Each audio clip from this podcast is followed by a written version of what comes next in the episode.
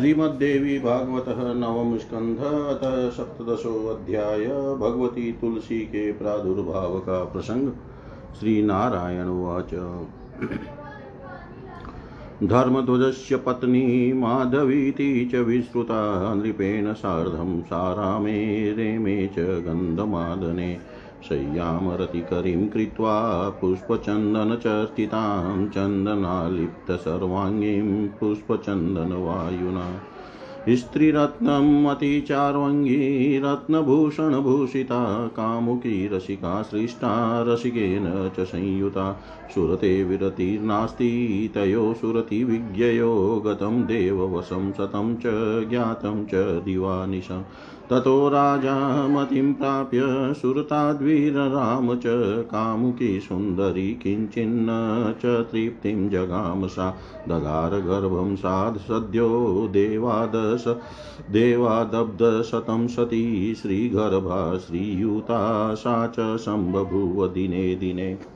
शुभे क्षणे शुभदिने, शुभयोगे च संयुते, शुभलग्ने शुभांसे च शुभस्वामी ग्रहान्विते कार्तिकी पूर्णिमायां तु शितवारे च पाद्मज सुसावसा च पद्मांसां पद्मिनीं तां मनोहराम् शरदपार्वणचन्द्रास्यां शरदपङ्कजलोचनाम् पक्वबिम्बाधरोष्टिं च पश्यन्तीं सस्मितां गृहं हस्तपादा पादतलारक्तां निम्ननाभिं मनोरमां तदर्धस्त्रीवलियुक्तां नितम्बयुगवर्तुलाम् शीतेषु कोष्णसर्वाङ्गीं ग्रीष्मे च सुखशीतलां, श्यामां सुकेशीं, रुचिरां न्यग्रोधपरिमण्डलां पीतचम्पकवर्णाभा सुन्दरीष्वेव सुन्दरीं नरा नार्यश्च तां दृष्ट्वा तुलनां दातुमक्षमा।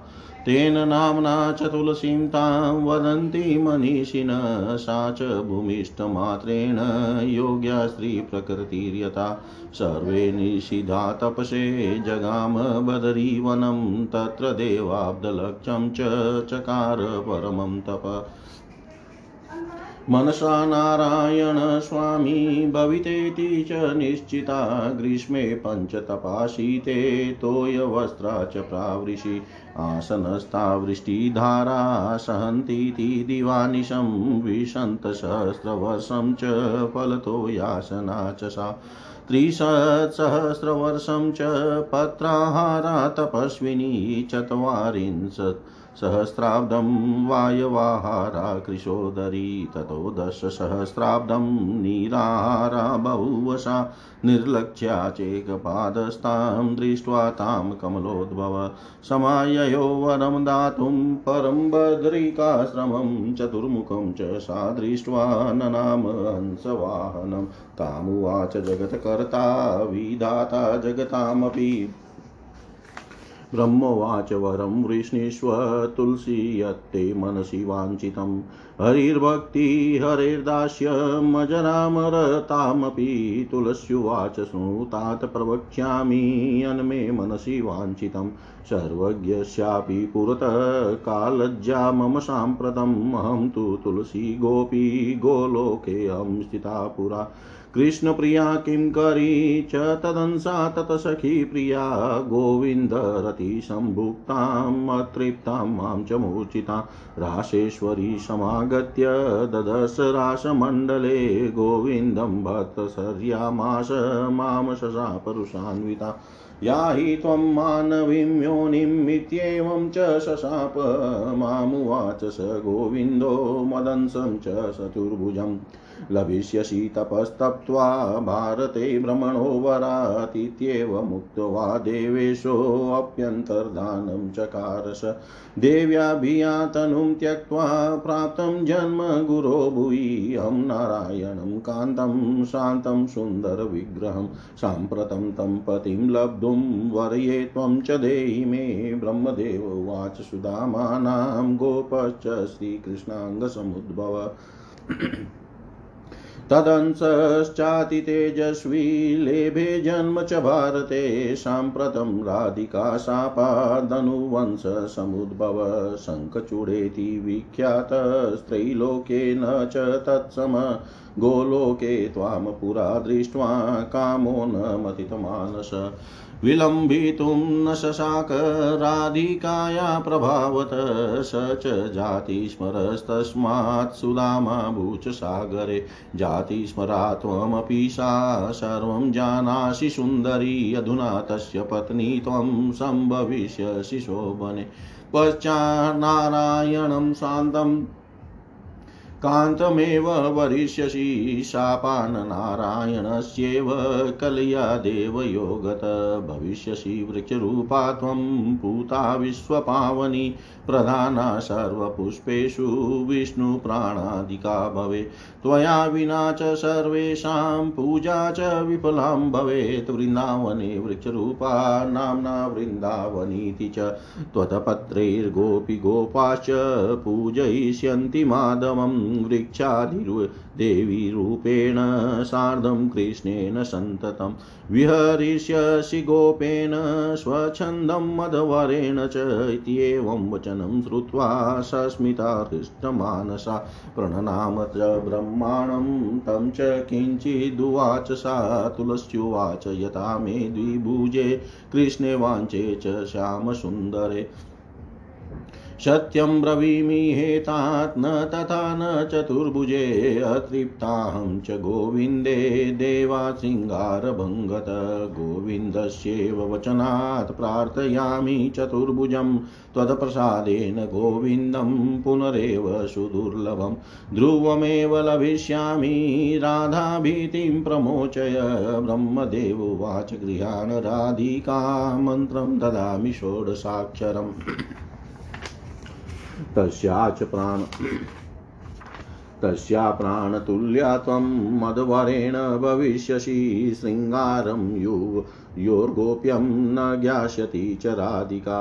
राधा समा त्वं सुभगे गोविन्दस्य भविष्यसि इत्येवमुक्त्वा दत्त्वा च देव्या वै षोडशाक्षरं मन्त्रं चैव जगद्धाता स्तोत्रं च कवचं परं, सर्वं पूजाविधानं च पुरश्चर्याविधिक्रमं परां शुभाशीषं चैव, पूजां चैव चकार सा बभूव सिद्धा सा देवी तत्प्रसादाद्रमा यथा। सिद्धं मन्त्रेण तुलसी, वरं प्राप यथोदितं, बुभुजे च महाभोगं, यद् विश्वेषु च दुर्लभम्।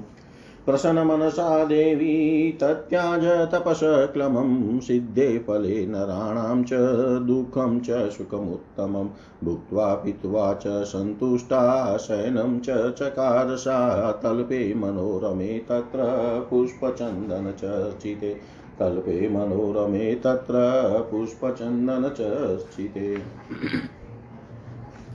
श्री नारायण बोले, हे नारद, राजा धर्मध्वज की पत्नी माधवी नाम से प्रसिद्ध थी। वह राजा के साथ गंधमादन पर्वत पर एक सुरम्य उपवन में विहार करती थी। पुष्प और चंदन से सुरभित सुखदायी शैया पर अपने समस्त अंगों को चंदन से सुसज्जित कर रत्नाभरणों से विभूषित हो, पुष्प चंदनादि से सुगंधित पवन का सुख लेते वह वे वह स्त्री रत्न स्वरूपिणी सर्वांग सुंदरी अपने रसिक पति के साथ कामोपभोग में लगी रहती थी। रति क्रीड़ा के विज्ञ वे दोनों कभी भी भोग से विरत नहीं होते थे। इस प्रकार उनके दिव्य सौ वर्ष व्यतीत हो गए, किंतु उन्हें दिन रात का भी ज्ञान नहीं रहा। तदनंतर राजा के हृदय में कुछ ज्ञान का उदय होने पर वे भोग से विरत हो गए। किंतु वह कामाशक्त सुंदरी पूर्ण रूप से तृप्त नहीं हुई। देव योग से उसने शीघ्र ही गर्भ धारण कर लिया। श्री स्वरूप गर्भ वाली वह दिनों दिन सौंदर्य संपन्न होती गई। उस साध्वी का गर्भ सौ वर्षों तक रहा। हे नारद उस माधवी ने कार्तिक पूर्णिमा तिथि में शुक्रवार को शुभ दिन, शुभ योग, शुभ क्षण, शुभ लग्न, शुभ अंश तथा शुभ स्वामी ग्रह से युक्त उत्तम मुहूर्त में लक्ष्मी की अंश स्वरूपिणी तथा पद्मिनी तुल्य एक मनोहर कन्या को जन्म दिया। उस कन्या का मुख शरद पूर्णि का, पूर्णिमा के चंद्रमा के समान था। उसके नेत्र शरद कालीन कमल के समान थे। ओष्ठ पके हुए भीम्बा फल के सदृश थे। उस समय वह कन्या मुस्कराती हुई अपने घर को देख रही थी। उसके हाथ पैर के तलवे लाल थे, उसकी नाभि गंभीर थी, उसका विग्रह मन को मुग्ध कर देने वाला था। उसका कटी प्रदेश तीन वलियों से युक्त था। उसके दोनों नितंब गोल थे। शीतकाल में सुख देने के लिए वह संपूर्ण उष्ण अंगों वाली और ग्रीष्म काल में शीतल अंगों वाली थी। वह श्यामा सुंदरी वट वृक्ष को घेर कर शोभित होने वाले वरों की भांति बड़े सुंदर के सपाश से सुसज्जित थी।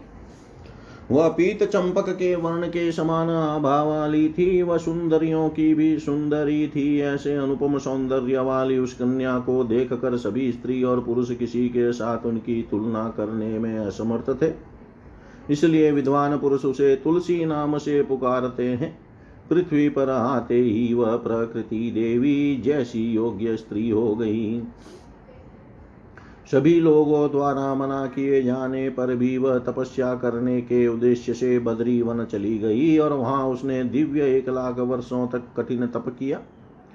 स्वयं भगवान नारायण मेरे स्वामी हो, ऐसा अपने मन में निश्चय करके वह ग्रीष्म काल में पंचांगनी तपती तापती थी।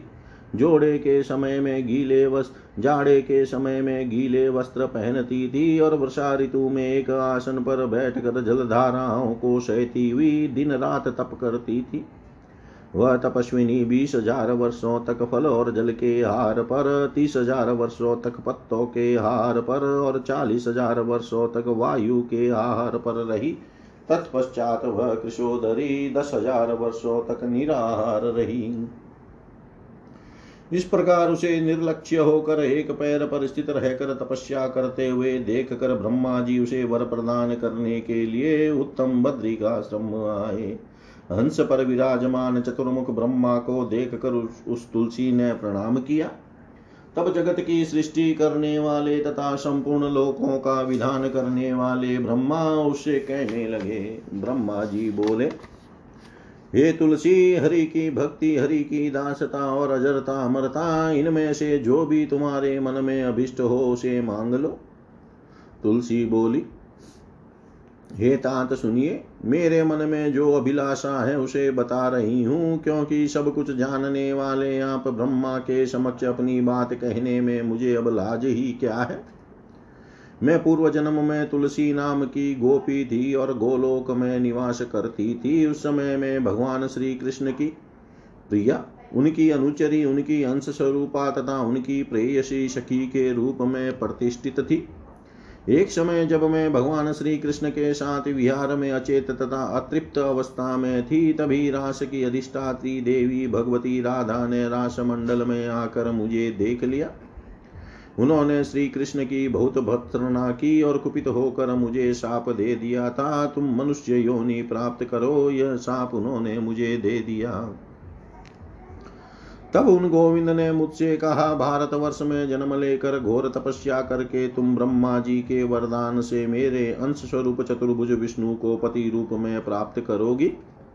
इस प्रकार कहकर वे देवेश्वर श्री कृष्ण अंतर्धान हो गए। गुरु देवी, राधा के भय से अपना वह शरीर त्याग कर मैंने अब भूमंडल पर जन्म लिया है और सुंदर विग्रह वाले तथा शांत स्वभाव भगवान नारायण जो उस समय मेरे पति थे, उन्हीं को अब भी पति रूप में प्राप्त करने के लिए वर मांग रही हूँ। आप मुझे यह वर दीजिए। ब्रह्मदेव बोले, भगवान श्री कृष्ण के अंग से प्रादुर्भूत उन्हीं के अंश स्वरूप तथा परम तेजस्वी सुदामा नामक गोप ने भी इस समय भारतवर्ष में जन्म लिया है। वह राधा के साप से धनुवंश में उत्पन्न हुआ है और शंखचूड़ नाम से विख्यात है। उसके समान तीनों लोकों में कोई भी नहीं है। पूर्व काल में एक बार गोलोक में तुम्हें देखकर उसके मन में काम भावना उत्पन्न हो गई, किंतु राधिका के प्रभाव के कारण वह तुम्हें नहीं पा सका था। वह सुदामा इस समुद्र, इस समय समुद्र में उत्पन्न हुआ है। भगवान श्री कृष्ण का हंस होने से उसे पूर्व जन्म की सभी बातों का स्मरण है। हे सुंदरी, तुम्हें भी पूर्व जन्म की बातों का स्मरण है, अतः तुम सब कुछ भली मानती जानने वाली हो। हे शोभने अब इस जन्म में तुम उसी दुष्दामा की पत्नी बनोगी और बाद में शांत स्वरूप भगवान नारायण का पति रूप में वर्ण करोगी। देव योग से उन्हीं भगवान नारायण के शाप से तुम अपनी कला से विश्व को पवित्र करने वाली पावन वृक्ष रूप में प्रतिष्ठित होगी। तुम समस्त पुष्पों में प्रधान मानी जाओगी और भगवान विष्णु के लिए प्राणों से भी अधिक प्रिय रहोगी।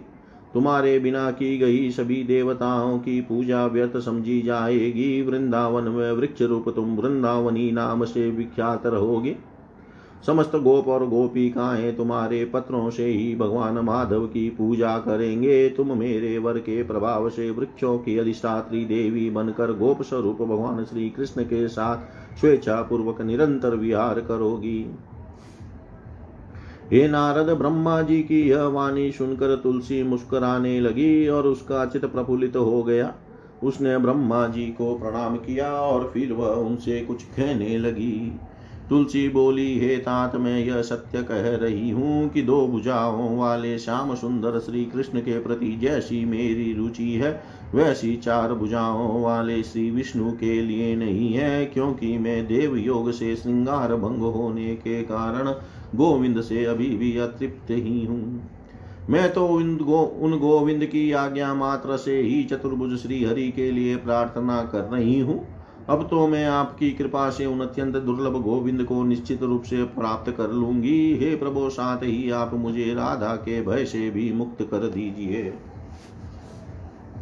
ब्रह्मदेव बोले, हे शुभे ये सुभगे, मैं तुम्हें भगवती राधिका का सोलवा, सोलह अक्षरों वाला मंत्र प्रदान करता हूँ। तुम इसे ग्रहण कर लो। तुम मेरे वर के प्रभाव से उन राधा के लिए प्राण तुल्य हो जाओगी। तुम श्री कृष्ण और तुलसी के गुप्त प्रेम को राधिका नहीं जान पाएगी। राधा के समान ही तुम गोविंद की प्रेयसी हो जाओगी। हे मुने, ऐसा कहकर जगत की रचना करने वाले ब्रह्मा ने देवी तुलसी को भगवती राधा के षोडशाक्षर मंत्र, स्तोत्र, उत्तम कवच, समस्त पूजा विधान और पुरश्चर्या विधि के के क्रम बता करके उसे उत्तम शुभ आशीर्वाद प्रदान किया। तत्पश्चात तुलसी ने पूर्वोक्त विधि से भगवती राधा का पूजन किया और उनकी कृपा से वह देवी तुलसी भगवती लक्ष्मी के समान सिद्ध हो गई।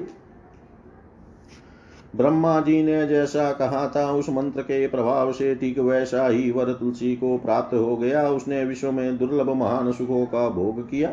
मन प्रसन्न हो जाने के कारण उस देवी के तपस्या जनित सभी कष्ट दूर हो गए, क्योंकि फल की प्राप्ति हो जाने के बाद मनुष्यों का दुख उत्तम सुख में परिणत हो जाता है।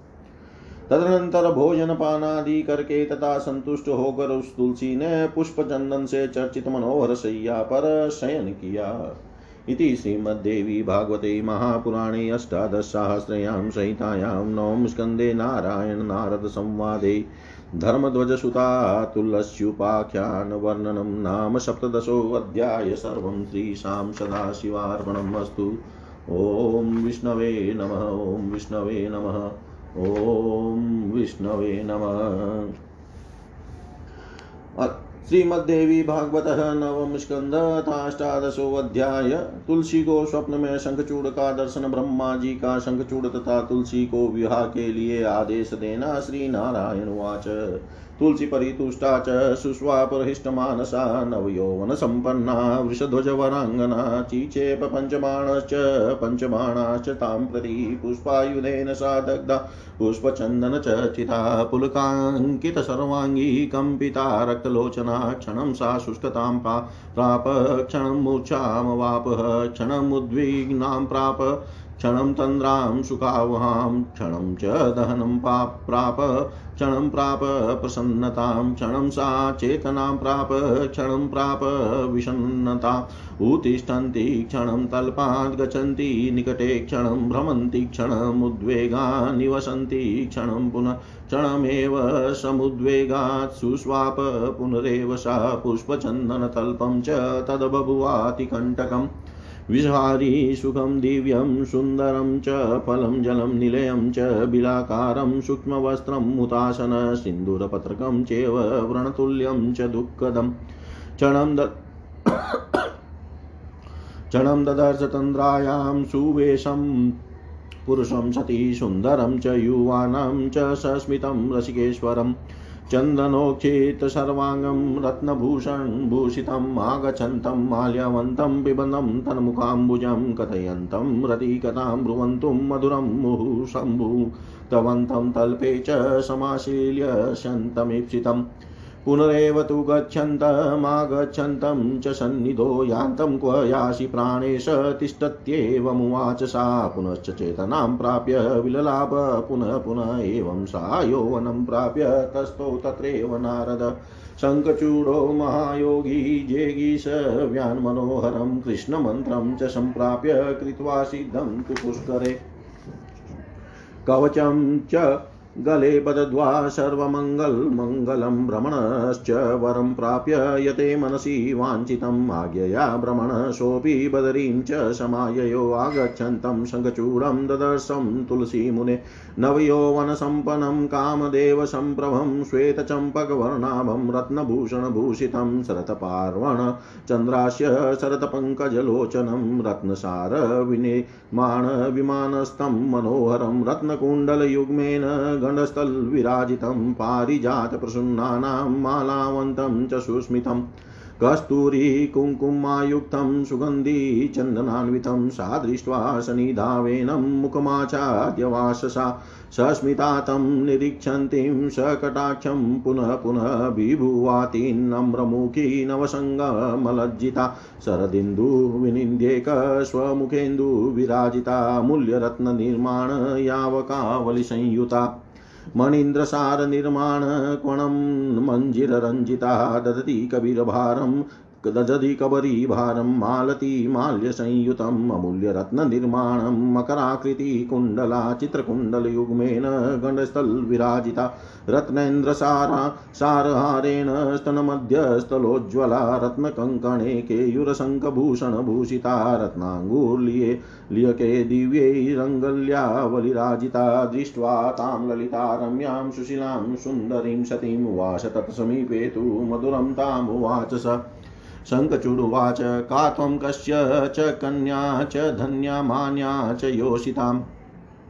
का त्वं मानिनी कल्याणी, सर्वकल्याणदायिनी मौनीभूते किङ्करे माँ सम्भाषां कुरु सुन्दरि। इत्येवं वचनं श्रुत्वा सकामा वामलोचना, सस्मिता नम्रवदना, सकामं तमुवाच सा तुलस्युवाच, धर्मध्वजसुताहं च तपस्यायां तपोवने। तपस्विन्यहं तिष्ठामि, कसस्त्वं गच यथा सुखं, कामिनीं कुलजातां च रहस्येकाकिनीं सतीं न पृच्छति कुले जात। इत्येवं मे श्रुतो श्रुतम्। लम्पटो वसतकूले जातो धर्मशास्त्रात् वर्जित येना श्रुतः। श्रुतेरर्थः स कामी छाति कामिनीम्। आपात मधुरां मतामन्तकां पुरुषस्य तां विषकुम्भाकाररूपाम्। अमृतास्यां च सन्ततम्। हृदये क्षुरधारावां सस्वमधुरभाषिणीं स्वकार्यपरिनिष्पत्यै तत्परां सततं च तां। कार्याते स्वामी वशगां मन्येता वावसां सदा स्वान्तर्मलिनरूपां च प्रसन्नवदने क्षणाम् श्रुतो पुराणे यासां च चरित्रमति तासु को विश्वे प्राज्ञ प्रज्ञावाश्च दुराशय तासां को वारिपुरमित्रं प्रार्थयन्ति नवं नवम्।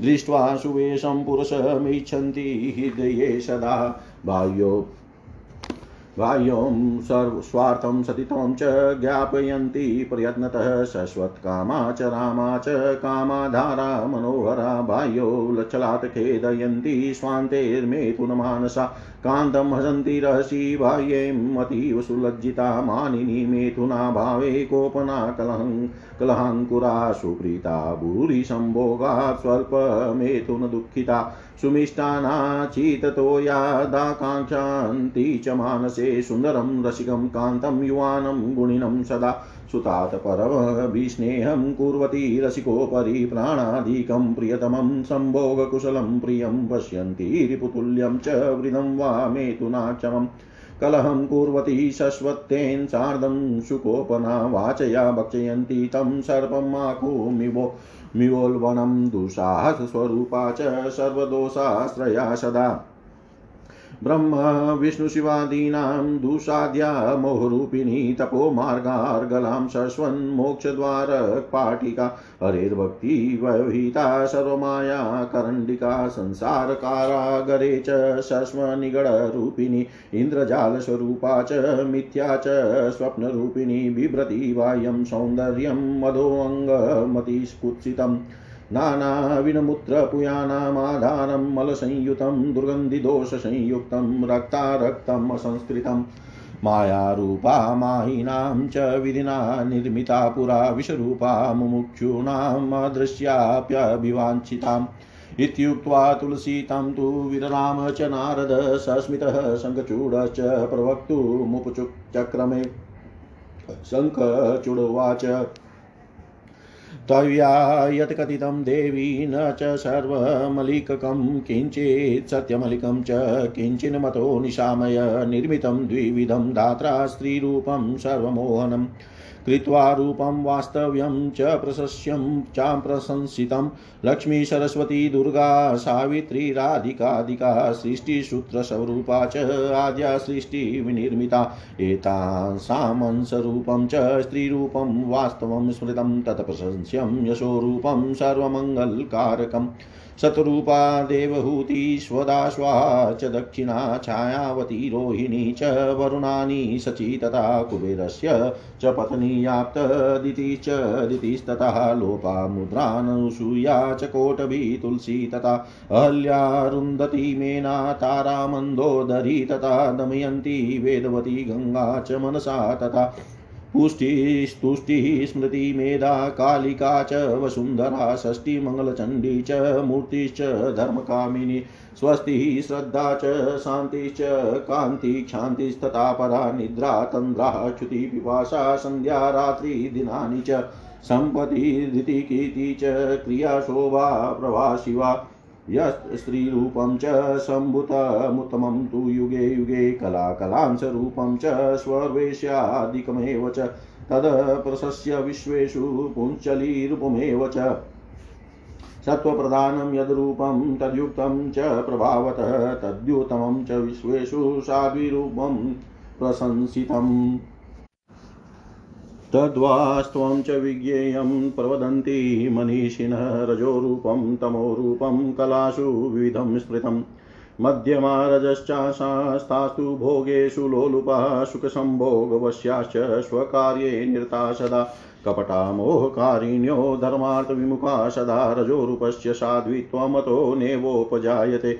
इदं मध्यं रूपं च प्रवदन्ति मनीषिण तमोरूपं दुर्निर्वार्य मदमं तद्विद्धु।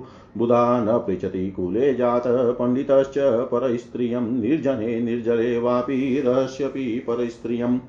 आगच्छामि त्वत्समीपमाज्ञया ब्रह्मा अधुना गान्धर्वेण विवाहेन त्वां ग्रहीष्यामि शोभनेऽहमेव सङ्गचूडो देवविद्रावकारकधनुवंश्यो विशेषेण सुधामां हरे पुरा। अहमष्टसु गोपेषु गोपोऽपि पार्षदेषु च अधुना दानवेन्द्रोऽहं राधिकायाश्च शापतः जातिस्मरोऽहं जानामि कृष्णमन्त्रप्रभावत। जातिस्मरा त्वं तुलसी सम्भुक्ता हरिणां पुरा, त्वमेव राधिका कोपजातासि भारते भुवि। त्वां सम्भोक्तुमुत्सुकोऽहं नालं राधा भयातत। इत्येवमुक्त्वा स पुमान् वीरराममहामुने सस्मितं तुलसीतुष्टा प्रवक्तुमुपचक्रमे।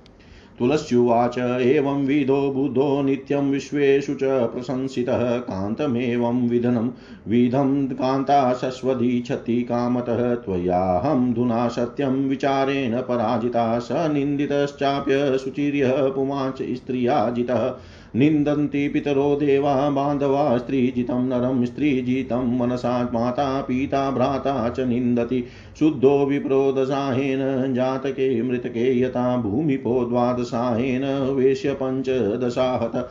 शूद्रो मासेन वेदेषु मातृवधीन्। शङ्कर अशुचिः स्त्रीजितः सुधिये चिता। दहनकालत न गृह्णन्ति इच्छया तस्य पितरः पिण्डतर्पणं न गृह्णत्येव देवा च तस्य पुष्पजलादिकं किं वा ज्ञानेन तपसा जपहोमप्रपूजने, किं विद्या च यशशास्त्रीभिर्यस्य मनोहृतं विद्याप्रभावज्ञानार्थं मया त्वं च परिचित, कृत्वा परीक्षां कान्तस्य वृणोति कामिनी वरम् वराय गुणहीनाय वृद्धाया ज्ञानिने तथा दरिद्राय च, मूर्खाय, रोगिणे कुत्सिताय च, अत्यन्तकोपयुक्ताय वात्यन्तदुर्मुखाय च पङ्ग पङ्गवे चाङ्गहीनाय, चान्दाय, बधिराय च जडाय चैव मूकाय, क्लिबतुल्याय पापिने, ब्रह्महत्यां लभेत् सोऽपि, स्वकन्यां प्रददाति शान्ताय गुणिने चैव, युने च, विदुषे अपि च, साधवे च, सुतां दत्त्वा दशयज्ञफलं लभेत्। यः कन्यापालनं कृत्वा करोति यदि विक्रमयं विक्रेता धनलाभेन विक्रेता धनलोभेन कुम्भीपाकं स गच्छति कन्यामूत्रं पुरुषं च तत्र भक्षति पातकी कृमिभिदसिन् दंसितं काकैर्यावन्दिन्द्राश्चतुर्दश तदन्ते व्याधिसंयुक्तः स लभे जन्मनिश्चितं।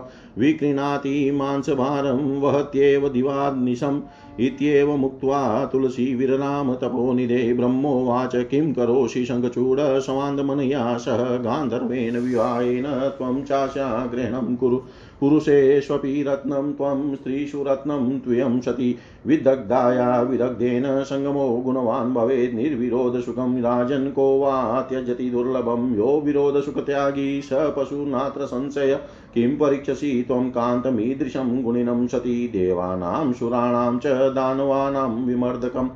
यथा लक्ष्मीश्च लक्ष्मीशे यथा कृष्णे च राधिका। यथा मयी च सावित्री भवानी च भवे यथा यथा धरावराहे च, दक्षिणा च यथा द्वरे यथात्रैरनसूया च, दमयन्ती यथा नले, रोहिणी च, यथा चन्द्रे, यथा कामे सती यथादिति कश्यपे च, वसिष्ठे, अरुन्धति सखि, यथा हल्या, गौतमे च देवहूतिश्च कर्दमे, यथा बृहस्पतो तारा, शतरूपा, मनो यथा यथा च दक्षिणा, यज्ञे, यथा स्वावतासने यथा शची महेन्द्रे च, यथा पुष्टिर्गणेश्वरे देवसेना, यथा स्कन्दे धर्ममूर्तिर्यथा सती। सौभाग्या सुप्रिया त्वं च शङ्खचूडे तथा भवनेन सार्धं सुचिरं सुन्दरेण च सुन्दरी। स्थाने स्थाने विहारं च यथेच्छं कुरु सन्ततम्। पश्चात् प्राप्स्यसि गोलोके श्रीकृष्णं पुनरेव च चतुर्भुजं च वैकुण्ठे शङ्खचूडे मृते सति, चतुर्भुजं च वैकुण्ठे शङ्खचूडे मृते सति। श्री नारायण बोले, हे नारद, एक समय की बात है। वृषध्वज की नव यौवन संपन्न कन्या तुलसी अत्यंत संतुष्ट तथा प्रसन्नचित होकर शयन कर रही थी। उसी समय कामदेव ने उस पर अपने पाँचों बाण चला दिए। पुष्प तथा चंदन से अनुलिप्त अंगों वाली वह कन्या कामदेव के पुष्प बाण से परितप्त हो गई। उसका सारा अंग पुलकित हो उठा। उसके शरीर में कंप कपी होने लगी और उसकी आँखें लाल हो गई। वह क्षण भर में सूख जाती और दूसरे क्षण में मूर्छित हो जाती थी। पुनः क्षण भर में उद्विग्न हो उठती थी और फिर क्षण भर में सुखदायक तंद्रा से युक्त हो जाती थी। वह क्षण भर में उत्तप्त हो जाती थी और फिर तुरंत प्रसन्न हो जाती थी, क्षण भर में सचेत हो जाती थी और क्षण में विषादग्रस्त हो जाती थी। वह कभी शैया से उड़ती हुई, कभी क्षण भर में पास में ही टहलती हुई, क्षण भर में उद्वेग पूर्वक घूमती हुई और क्षण भर में बैठती हुई दिखाई पड़ती थी और फिर क्षण भर में ही अत्यंत उद्विग्न होकर अपनी शैया पर पुनः सो जाती थी। पुष्प तथा चंदन से सुसज्जित शैया उसे कांटों जैसी लगने लगी दिव्य सुख और सुंदर फल तथा जल उसके लिए विषतुल्य हो गए। उसे अपना भव्य भवन बिल के समान शरीर के कोमल वस्त्र, अग्नि के समान और मस्तक का सिंदूर दुखदायी व्रण के समान लगने लगा। थोड़ी देर में तंद्रा की अवस्था में उस साध्वी तुलसी ने सुंदर वेश धारण किए हुए अपने सभी अंगों में चंदन लगाए हुए तथा रत्नमय आभूषणों से अलंकृत एक सुंदर युवा अवस्था वाले मुस्कान युक्त तथा परम रसिक पुरुष को देखा। माला से सुशोभित वह युवक उसके मुख कमल का पान करने के लिए उसकी ओर आ रहा था। वह निरंतर रति क्रीड़ा संबंधी कथाएँ कह रहा था और मधुर मधुर बोल बोल रहा था। तथा सहसा अपनी भुजाओं में आलंगित करके शैया पर विहार कर रहा था। कुछ ही क्षणों में वह चला गया और फिर वापस आ गया। इसके बाद पुनः जाते हुए उस युवक ने तुलसी से कहा, हे प्राणनाथ, आप कहाँ जा रहे हैं? बैठ जाइए। तत्पश्चात जाग जाने पर वह तुलसी बार बार विलाप करने लगी। हे नारद, इस प्रकार युवावस्था को प्राप्त कर। वह तुलसी वहीं पर स्थित रही। शंखचूड़ जेगी सव्य मुनि से श्री कृष्ण का मनोहर मंत्र मंत्र प्राप्त करके और उस मंत्र को पुष्कर क्षेत्र में सिद्ध करके महान योगी हो गया था। सभी मंगलों का भी मंगल करने वाले उस कवच को गले में बाँध कर और ब्रह्मा जी से जो तुम्हारे मन में अभिलषित हो, वह पूर्ण हो जाए। ऐसा वर प्राप्त कर वह शंखचूड़ भी ब्रह्मा की आज्ञा से बद्री वन आ गया। हे मुने तुलसी ने आते हुए शंखचूड़ को देख लिया। वह नव यौवन से संपन्न था। उसकी कांति कामदेव के समान थी। उसका वर्ण श्वेत चंपा की आभा के समान था। वह रत्नमय आभूषणों से सुशोभित था। उसका मुखमंडल शरत पूर्णिमा के चंद्रमा के समान था। उसका नेत्र शरत कालीन कमल सदृश थे। वह मूल्य रत्नों से निर्मित विमान पर विराजमान था वह अत्यंत मनोहर था दो रत्नमय कुंडलों से उसका गंडस्थल शोभायमान था उसने पारिजात पुष्पों की माला धारण कर रखी थी। उसका मुखमंडल मुस्कान से भरा हुआ था और उसका सर्वांग कस्तूरी कुमकुम से युक्त था सुगंधित चंदन से अनुलिप्त था। ऐसे शंखचूड़ को अपने पास देख कर वस्त्र से अपना मुँह ढक कर मुख ढक कर मुस्कुराती हुई तथा कटाक्ष के साथ साथ बार बार उसकी ओर देखती हुई तुलसी ने नव मिलन के कारण लज्जावश अपना मुख नीचे की ओर झुका लिया। उसका चंद्र सदृश मुख शरत पूर्णिमा के चंद्रमा को भी लज्जित कर रहा था। बहुमूल्य रत्नों से निर्मित नुपुरों की पंक्ति से वह सुशोभित हो रही थी सर्वोत्तम मणि से निर्मित तथा सुंदर शब्द करती हुई कर धनी से वह सुशोभित हो रही थी। वह मालती के पुष्पों की माला से संपन्न केश पाश धारण किए हुए थी। उसने बहुमूल्य रत्नों से बने हुए मकराकृत कुंडल अपने कानों में धारण कर रखे थे। चित्रमय दो कुंडलों से उसका गंडस्थल सुशोभित था। सर्वोत्तम रत्नों से निर्मित हार के द्वारा उसके वक्ष स्थल का मध्य भाग उज्ज्वल दिखाई दे रहा था। रत्नमय कंकन के युर शंख आदि आभूषणों से वह सुशोभित थी। रत्न जटित दिव्य अंगूठिया। उसकी अंगुलियों को सुशोभित कर रही थी। ऐसी भव्य रमणीय सुशील सुंदर तथा तथा साध्वी तुलसी को देख कर वह शंखचूड़ उसके पास बैठ गया और मधुर वाणी में उससे कहने लगा, शंखचूड़ बोला, हे मानिनी, हे कल्याणी, हे सर्व कल्याण दायिनी तुम कौन हो और किसकी कन्या हो? तुम समस्त स्त्रियों में धन्य तथा मान्य हो। हे सुंदरी, स्तब्ध हुए मुझ सेवक से वार्तालाप करो। शंखचूड़ का यह वचन सुनकर सुंदर नेत्रों वाली तथा काम युक्त तुलसी उस काम पीड़ित शंखचूड़ से शंखचूड़ से मुस्कराते हुए तथा नीचे की ओर मुख झुकाकर कहने लगी, तुलसी बोली, मैं धर्म ध्वज की पुत्री हूँ और इस तपोवन में तपस्या करने के निमित्त एक तपस्विनी के रूप में रह रही हूँ। आप कौन है? आप यहाँ से सुखपूर्वक चले जाइए। श्रेष्ठ कुल में उत्पन्न पुरुष, उच्च कुल में उत्पन्न किसी अकेली साध्वी कन्या के साथ एकांत में बातचीत नहीं करते। ऐसा मैंने श्रुति में सुना है। जो नीच कुल में उत्पन्न है तथा धर्म शास्त्र के ज्ञान से वंचित है और जिसे श्रुति का अर्थ सुनने का कभी अवसर नहीं मिला, वह दुराचारी व्यक्ति ही कामाशक्त होकर पर स्त्री की कामना करता है। स्त्री ऊपर से बड़ी मधुर दिखाई देती है, किंतु सदा अभिमान से, अभिमान में चुर रहती है, पुरुष के लिए विनाशक होती है। वह विष से परिपूर्ण ऐसे घट के सदृश होती है, जिसके मुख पर अमृत लगा हुआ हो। स्त्री का हृदय छूरे की धार के समान तीक्ष्ण होता है, किंतु ऊपर से वह सदा मधुर बातें करती है।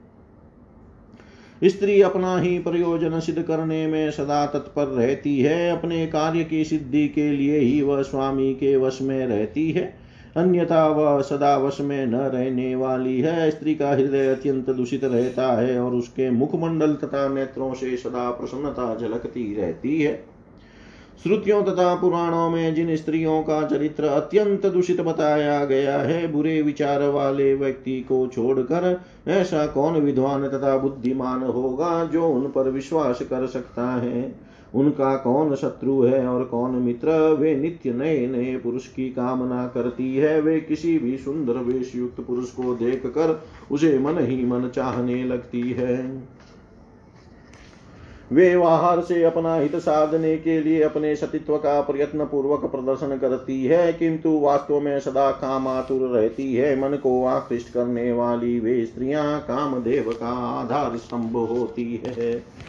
स्त्री बाहर से छल पूर्वक अपने को वासनावृत्ति से रहित दिखाती हुई अपने प्रेमी को संतप्त करती है, किंतु मन में समागम की अभिलाषा रखती है। वह बाहर से अत्यंत लज्जित दिखती है। किंतु एकांत में अपने प्रेमी के साथ हाथ परिहास करती है। रति का सुयोग न मिलने पर मानिनी स्त्री कुपित हो जाती है और कलह करने लगती है। यथेच संभोग से स्त्री प्रसन्न रहती है और स्वल्प संभोग से दुखी हो जाती है। स्त्री स्वादिष्ट भोजन और शीतल जल की अपेक्षा सुंदर रसिक गुणी तथा युवक पति की ही आकांक्षा अपने मन में रखती है। स्त्री अपने पुत्र से भी अधिक स्नेह रसिक पुरुष पर रखती है, वह संभोग में कुशल प्रेमी को अपने प्राणों से भी अधिक प्रिय समझती है।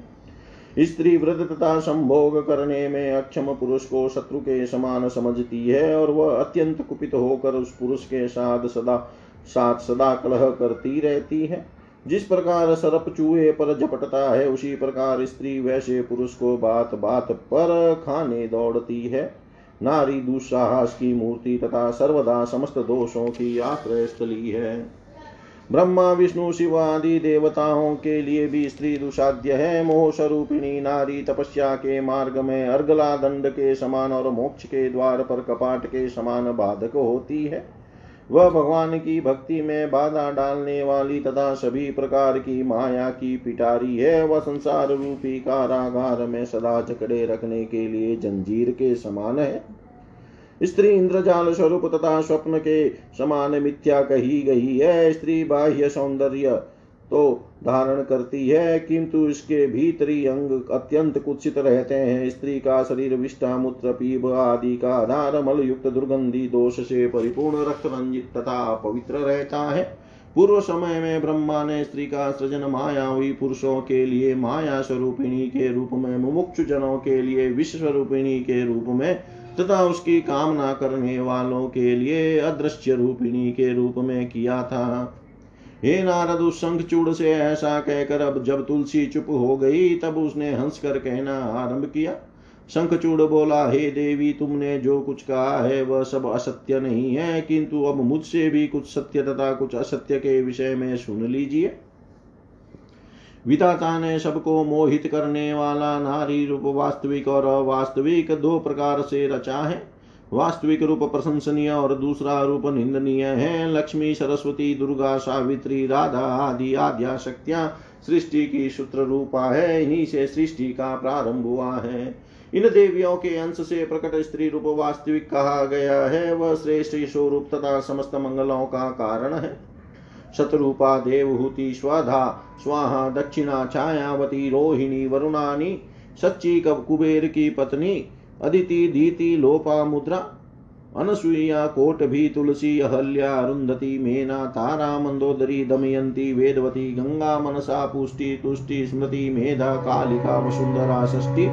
मंगल चंडी धर्म पत्नी मूर्ति स्वस्ति श्रद्धा शांति कांति शांति निद्रा तंद्रा क्षुदा पिपाशा संध्या दीवा रात्रि संपत्ति धृति कीर्ति, क्रिया, शोभा, प्रभा और शिवा, ये देवियाँ जो स्त्री रूप में प्रकट है, वे प्रत्येक युग में श्रेष्ठ मानी गई है। जगदम्बा की कला के कलांश से उत्पन्न जो स्वर्ग की दिव्य अप्सराएँ हैं उन्हें अप्रशस्तता संपूर्ण लोकों में पुंश्चली रूप कहा गया है। स्त्रियों का जो सत्व प्रधान रूप है, वही सर्वथा समीचीन है। अपने प्रभाव के कारण वे ही उत्तम तथा साध्वी स्वरूप स्त्रियाँ संपूर्ण लोकों में प्रशंसित है। उन्हीं को वास्तव रूपा कहना चाहिए। ऐसा विद्वान पुरुष कहते हैं रजो रूप और तमो रूप की कलाओं के भेद से अनेक प्रकार की स्त्रियाँ प्रसिद्ध हैं। रजोगुण का अंश जिनमें प्रधान है, वे मध्यम श्रेणी की है और वे भोगों में आसक्त रहती है। सुख भोग के वशीभूत होकर वे सदा अपनी ही कार्य में संलग्न रहती है। वे कपट युक्त मोह कारिणी तथा धर्म के अर्थ से परांग मुख रहती है, अतः रजोगुण प्रधान स्त्री में साध्वी भाव कभी नहीं उत्पन्न हो सकता। विद्वान लोग इसे स्त्रियों का मध्यम रूप कहते हैं। तमो रूप दुर्निवार्य है। बुद्धिमान पुरुषों ने इस रूप को अधम कहा है। हे देवी, तुमने जो कहा है कि उत्तम कुल में उत्तम विद्वान पुरुष निर्जन जल विहीन तथा एकांत स्थान में किसी पर स्त्री से कुछ भी नहीं पूछता है, यह तो उचित ही है। किंतु हे शोभने, मैं तो इस समय ब्रह्मा की आज्ञा से ही तुम्हारे पास आया हूँ और गांधर्व विवाह की विधि के अनुसार तुम्हें पत्नी रूप में ग्रहण करूँगा। देवताओं को संतरस्त करने वाला शंखचूड़ मैं ही हूँ मैं धनुवंश में उत्पन्न हुआ हूँ। विशेष बात यह है कि पूर्व जन्म में मैं, श्री हरि के साथ उनके पार्षद रूप में रहने वाले आठ गोपों में सुदामा नामक एक गोप था। देवी राधिका के साप से इस समय मैं दानवेंद्र बन गया हूँ। कृष्ण के मंत्र के प्रभाव के कारण मैं पूर्व जन्म की सभी बातें जानता हूँ। तुम्हें भी अपने पूर्व जन्म की बातों का स्मरण होगा कि तुम इस समय तुलसी थी और श्री हरि ने तुम्हारे साथ विहार किया था और वही तुम राधिका के कोप के कारण भारत भूमि पर उत्पन्न हुई। भारत भूमि पर उत्पन्न हुई हो। उस समय मैं तुम्हारे साथ रमण करने के लिए बहुत लाला ही था, किंतु राधिका के भय के कारण ऐसा नहीं हुआ। हे महामुने, इस प्रकार कहकर जब वह शंखचूड़ चुप हो गया, तब प्रसन्नता से युक्त तुलसी ने हँसते हुए कहना आरंभ किया। तुलसी बोली, इस प्रकार के सदविचार संपन्न विज्ञ पुरुष ही विश्व में सदा प्रशंसित होते हैं। कोई स्त्री काम से प्रेरित होकर ऐसे ही पति की सदा अभिलाषा रखती है। आप जैसे उत्तम विचार वाले पुरुष से मैं निश्चित ही समय पराजित हो गई हूँ। निंदनीय तथा पवित्र पुरुष तो वह होता है जो स्त्री के द्वारा जीत लिया गया हो। पितृगण, देवता तथा बांधव, ये सब लोग स्त्री के द्वारा पराभूत व्यक्ति की निंदा करते हैं तथा माता पिता एवं भ्राता भी स्त्री जीत मनुष्य की मन ही मन निंदा करते रहते हैं। शास्त्रों में विहित है कि जन्म और मृत्यु जनित अशोच से ब्राह्मण दस दिनों में, क्षत्रिय बारह दिनों में, वैश्य पंद्रह दिनों में, शूद्र एक मास में तथा वर्ण शंकर अपनी मातृकुल परंपरा के आचार के अनुसार शुद्ध हो जाते हैं, किंतु स्त्री से पराजित व्यक्ति सर्वदा पवित्र रहता है और चीता दहन के काल में ही वह शुद्ध होता है। स्त्री जित मनुष्य के पीतर उसके द्वारा प्रदत्त पिंड तथा तर्पण को इच्छा पूर्वक ग्रहण नहीं करते, और देवता भी उसके द्वारा अर्पित पुष्प जल आदि को स्वीकार नहीं करते हैं। जिसके मन को स्त्रियों ने हर लिया हो, उसके ज्ञान, तप, जप, होम, पूजन, विद्या अथवा यश से क्या प्रयोजन? आपकी अविद्या का प्रभाव जानने के लिए ही मैंने आपकी परीक्षा की है। क्योंकि कोई स्त्री किसी पुरुष की सम्यक परीक्षा करके ही पति रूप में उसका वर्ण करती है। जो मनुष्य गुणहीन, वृद्ध, अज्ञानी, दरिद्र, मूर्ख, रोगी, नीच, परम क्रोधी, अत्यंत कटु वचन बोलने वाले, पंगु, अंगहीन, अंधे बहरे जड़, गुंगे, नपुशंक, तुल्य तथा पापी वर को अपनी कन्या देता है, वह ब्रह्म हत्या के पाप का भागी होता है। शांत गुणी युवक, विद्वान तथा सदाचारी वर को अपनी पुत्री अर्पण करने से मनुष्य को दस यज्ञों का फल प्राप्त होता है। कोई कन्या का पालन पोषण करके यदि उसे बेच देता है, तब धन के लोभ से कन्या का विक्रय करने वाले उस मनुष्य को कुंभी पाक नरक में जाना पड़ता है। वहाँ पर पापी भोजन के रूप में कन्या के मलमूत्र का ही भक्षण करता है और चौदहों इंद्रों की स्थिति पर्यंत कीड़े तथा कौवे उसे नोचते रहते हैं। तदनंतर वह फिर से जन्म प्राप्त करता है और अनेक रोगों से ग्रस्त रहता है। वह दिन रात मांस ढोता है और मांस विक्रय करता रहता है। यह निश्चित है तपोनिदे इस प्रकार कहकर देवी तुलसी चुप हो गई। ब्रह्मा बोले, हे शंखचूड़, तुम इसके साथ क्या बातचीत कर रहे हो?